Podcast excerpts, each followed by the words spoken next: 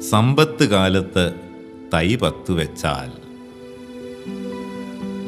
സമ്പത്ത് കാലത്ത് തൈ പത്ത് വെച്ചാൽ ആപത്ത് കാലത്ത് കായ് പത്ത് തിന്നാം. എന്നാൽ പിന്നെ കുറച്ച് കൃഷിഭൂമി പാട്ടത്തിനെടുത്ത് കൃഷി ചെയ്താലെന്താ? അനിശ്ചിതത്വത്തിന്റെ ഈ കോവിഡ് കാലത്ത് നമ്മുടെ ഉപജീവന ശൈലിയും തൊഴിൽ സംസ്കാരവും എങ്ങനെയെല്ലാം മാറി മറിയുമെന്ന് ആർക്കും പ്രവചിക്കാനാവില്ല. വരാൻ പോകുന്ന സാഹചര്യങ്ങൾ മുൻകൂട്ടി പ്രതീക്ഷിച്ച് അതിനെ അതിജീവിക്കുവാൻ സ്വന്തം കുടുംബത്തിന് വേണ്ടി പദ്ധതികൾ ഇടുകയും അത് പ്രകാരം പ്രവർത്തിക്കുകയുമാണ് എല്ലാ കുടുംബനാഥന്മാരുടെയും കർത്തവ്യം. അന്നന്ന് വേണ്ട ആഹാരമാണ് അടിസ്ഥാന ആവശ്യങ്ങളിൽ മുഖ്യം. ഭക്ഷ്യക്ഷാമം വരുമോ എന്ന് ഭയപ്പെടുന്ന കുറേ പേരോട് സംസാരിക്കാനിടയായി.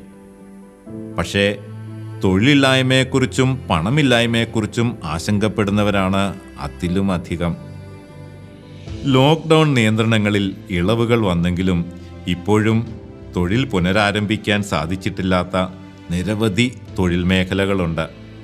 കാറ്ററിങ് കൺവെൻഷൻ സെന്ററുകൾ തിയേറ്ററുകൾ കല്യാണ മണ്ഡപങ്ങൾ ഉത്സവം തിരുനാൾ പെരുന്നാൾ വിവാഹം മറ്റ് ആഘോഷ അനുബന്ധ വ്യവസായങ്ങളും സേവനങ്ങളും നടത്തുന്നവർ.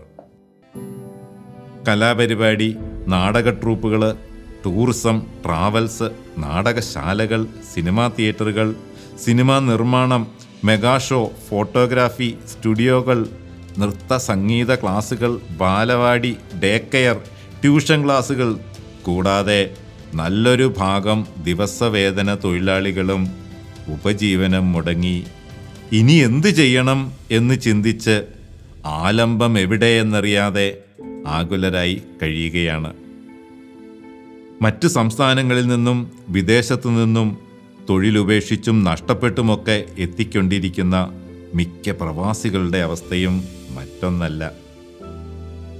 ഇതുവരെ മിച്ചം പിടിച്ച സമ്പാദ്യവും ഫിക്സഡ് ഡിപ്പോസിറ്റ് പൊട്ടിച്ചതും കടം വാങ്ങിയതും കൊണ്ട് കുറച്ച് നാൾ കൂടി പിടിച്ചു നിൽക്കാനായേക്കും. പക്ഷെ അങ്ങനെ എത്ര നാൾ വിത്ത് കുത്തി തിന്നാനാകും? എന്തെങ്കിലും ചെയ്തേ മതിയാകൂ. പക്ഷെ എന്ത് ചെയ്യണം? എന്റെ മനസ്സിൽ തോന്നിയ ചില ആശയങ്ങൾ പങ്കുവയ്ക്കുന്നു. ഇവ എത്രമാത്രം പ്രായോഗികമാണെന്ന് നമുക്ക് കൂട്ടായി ചിന്തിക്കാം. സായിപ്പേ ദിസ് ഈസ് കേരള എന്നോ മറ്റോ ഒരു സിനിമാ ഡയലോഗ് ഓർക്കുന്നു. യെസ് ദിസ് ഈസ് കേരള അത്യാഹിതങ്ങൾ ഉണ്ടായപ്പോൾ സഹജീവികളുടെ രക്ഷയ്ക്ക് വേണ്ടി കയ്യും മെയ്യും മറന്നിറങ്ങി ഏറ്റവും ആത്മാർത്ഥതയോടെ ഒത്തൊരുമിച്ച് പ്രവർത്തിച്ച ഒരു ജനതയാണ് ഈ കൊച്ചു കേരളത്തിലുള്ളത്. പ്രളയം വന്നപ്പോഴും ലോക്ക്ഡൗണിലും നമ്മൾ ഈ സത്യം തിരിച്ചറിഞ്ഞതാണ്. ആ ഒത്തൊരുമ തന്നെ ആയിരിക്കട്ടെ ഇപ്പോഴും നമ്മുടെ കരുത്ത്.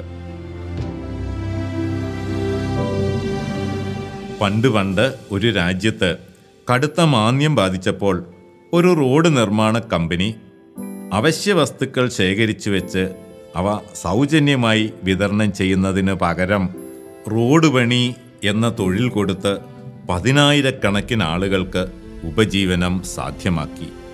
ഒപ്പം രാജ്യത്തിന്റെ റോഡ് ഗതാഗതം വിപുലമാകുകയും അതുവഴി കൂടുതൽ പുരോഗതി കൈവരിക്കുകയും ചെയ്തതായി ഒരു കഥ കേട്ടിട്ടുണ്ട്. ലോകത്തിലെ ഏറ്റവും മികച്ച റോഡ് സൗകര്യമുള്ള രാജ്യമായി അവർ ഇന്നും നിലകൊള്ളുന്നു. ഈ മോഡൽ കേരളത്തിന്റെ ഇപ്പോഴത്തെ പശ്ചാത്തലത്തിൽ പ്രയോഗിക്കാൻ സാധിക്കുമോ എന്ന ചിന്തയാണ് ഇവിടെ പങ്കുവയ്ക്കുന്നത്. കൃഷി ഒന്നും ചെയ്യപ്പെടാതെ കിടക്കുന്ന പ്ലോട്ടുകളും പറമ്പുകളും കേരളത്തിൽ അനവധി വ്യക്തികളുടെയും സ്ഥാപനങ്ങളുടെയും കൈവശമുണ്ട്. ചെറുതും വലുതുമായ പല സ്ഥാപനങ്ങളും ഇപ്പോൾ തൊഴിൽ നടത്താൻ സാഹചര്യമില്ലെങ്കിലും ഇതുവരെ കൂടെയുണ്ടായിരുന്ന തൊഴിലാളികളെ പിരിച്ചുവിടാതെ കുറേശ്ശെയെങ്കിലും ശമ്പളം കൊടുത്ത് അവർക്ക് താങ്ങാവുന്നുണ്ട്. പൂർണതോതിൽ ഉൽപാദനം നടത്തിയാൽ വിറ്റഴിക്കാൻ സാധിക്കാത്തത് കൊണ്ട് നാമമാത്രമായി ഉൽപാദനം നടത്തുന്ന ചെറുതും വലുതുമായ ഫാക്ടറികളുമുണ്ട്. അത്തരം സ്ഥാപനങ്ങൾക്ക് corporate social responsibility C S R പ്രകാരമുള്ള ആവശ്യം എന്ന് കണക്കാക്കി ഇത്തരം സ്ഥലങ്ങൾ പാട്ടത്തിനെടുത്ത് കൃഷി ചെയ്യാൻ സാധിക്കില്ലേ? അവരുടെ സ്വന്തം തൊഴിലാളികളെ കൂടാതെ രണ്ട് മണിക്കൂർ ജോലിക്ക് വേണ്ടി മാത്രം താൽക്കാലിക ജോലിക്കാരെയും നിയോഗിക്കേണ്ടത് ആവശ്യമാണ്. കാരണം ജനങ്ങളുടെ കയ്യിൽ പണമുണ്ടെങ്കിലേ ക്രയവിക്രയങ്ങൾ നടക്കുകയുള്ളൂ. കച്ചവടം നടന്നെങ്കിലേ വ്യവസായങ്ങളുടെ ഉൽപ്പന്നങ്ങൾ ചെലവാകുകയുള്ളൂ. പ്രതിഫലം മണിക്കൂറിനൊരു നൂറ് രൂപ നിരക്കിൽ കൊടുക്കാൻ സാധിക്കണം. എന്തെന്നാൽ ദിവസേന രണ്ട് മണിക്കൂർ അധ്വാനിച്ചാൽ കുറച്ച് പണം പ്രതിഫലം ലഭിക്കും എന്ന സാഹചര്യം സൃഷ്ടിക്കേണ്ടത് ഈ കാലഘട്ടത്തിന്റെ ആവശ്യമാണ്. ഇപ്പോൾ വരുമാനമൊന്നും ലഭിക്കാത്ത ചെറുകിട കച്ചവടക്കാർക്ക് രണ്ട് മണിക്കൂർ ജോലി ചെയ്ത് അന്നത്തെ അപ്പത്തിന് വകയുണ്ടാക്കാനും ബാക്കി സമയം സ്വന്തം കച്ചവടത്തിന്റെ ശൈലി മാറ്റിയോ മൂല്യവർധന വരുത്തിയോ പുതിയ ചരക്കുകൾ ഉൾപ്പെടുത്തിയോ മറ്റേതെങ്കിലും വിധത്തിലോ നിലവിലുണ്ടായിരുന്ന സ്വന്തം ബിസിനസ് രക്ഷപ്പെടുത്താൻ പരിശ്രമിക്കാമല്ലോ. ഉപജീവനത്തിന് പ്രയാസപ്പെടുന്നവർക്ക് കുറച്ച് ഭക്ഷണമോ പണമോ കൊടുക്കുന്നത് വലിയ ജീവകാരുണ്യ പ്രവൃത്തിയാണ്. സംശയമില്ല.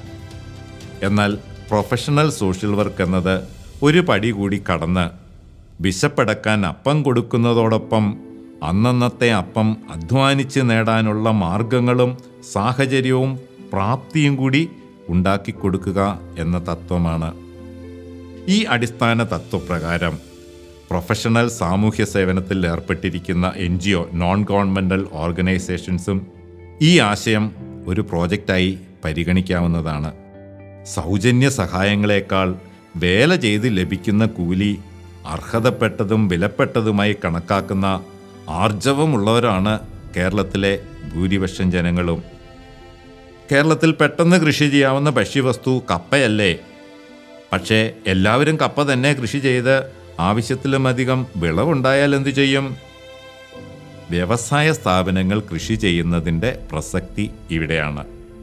വിളവ് ശേഖരിക്കാനും വൻതോതിൽ സംസ്കരിക്കാനും ഭാവിയിലേക്ക് വേണ്ട കരുതൽ ഭക്ഷ്യശേഖരമായി സൂക്ഷിക്കാനും ആവശ്യമായ സംവിധാനങ്ങൾ ഒരുക്കാൻ ഈ സ്ഥാപനങ്ങൾക്ക് കൂടുതൽ എളുപ്പമായിരിക്കും. പണ്ടും ഉണക്കുകപ്പയായിരുന്നല്ലോ നമ്മുടെ എല്ലാം വീടുകളിലെ കരുതൽ ഭക്ഷ്യശേഖരം.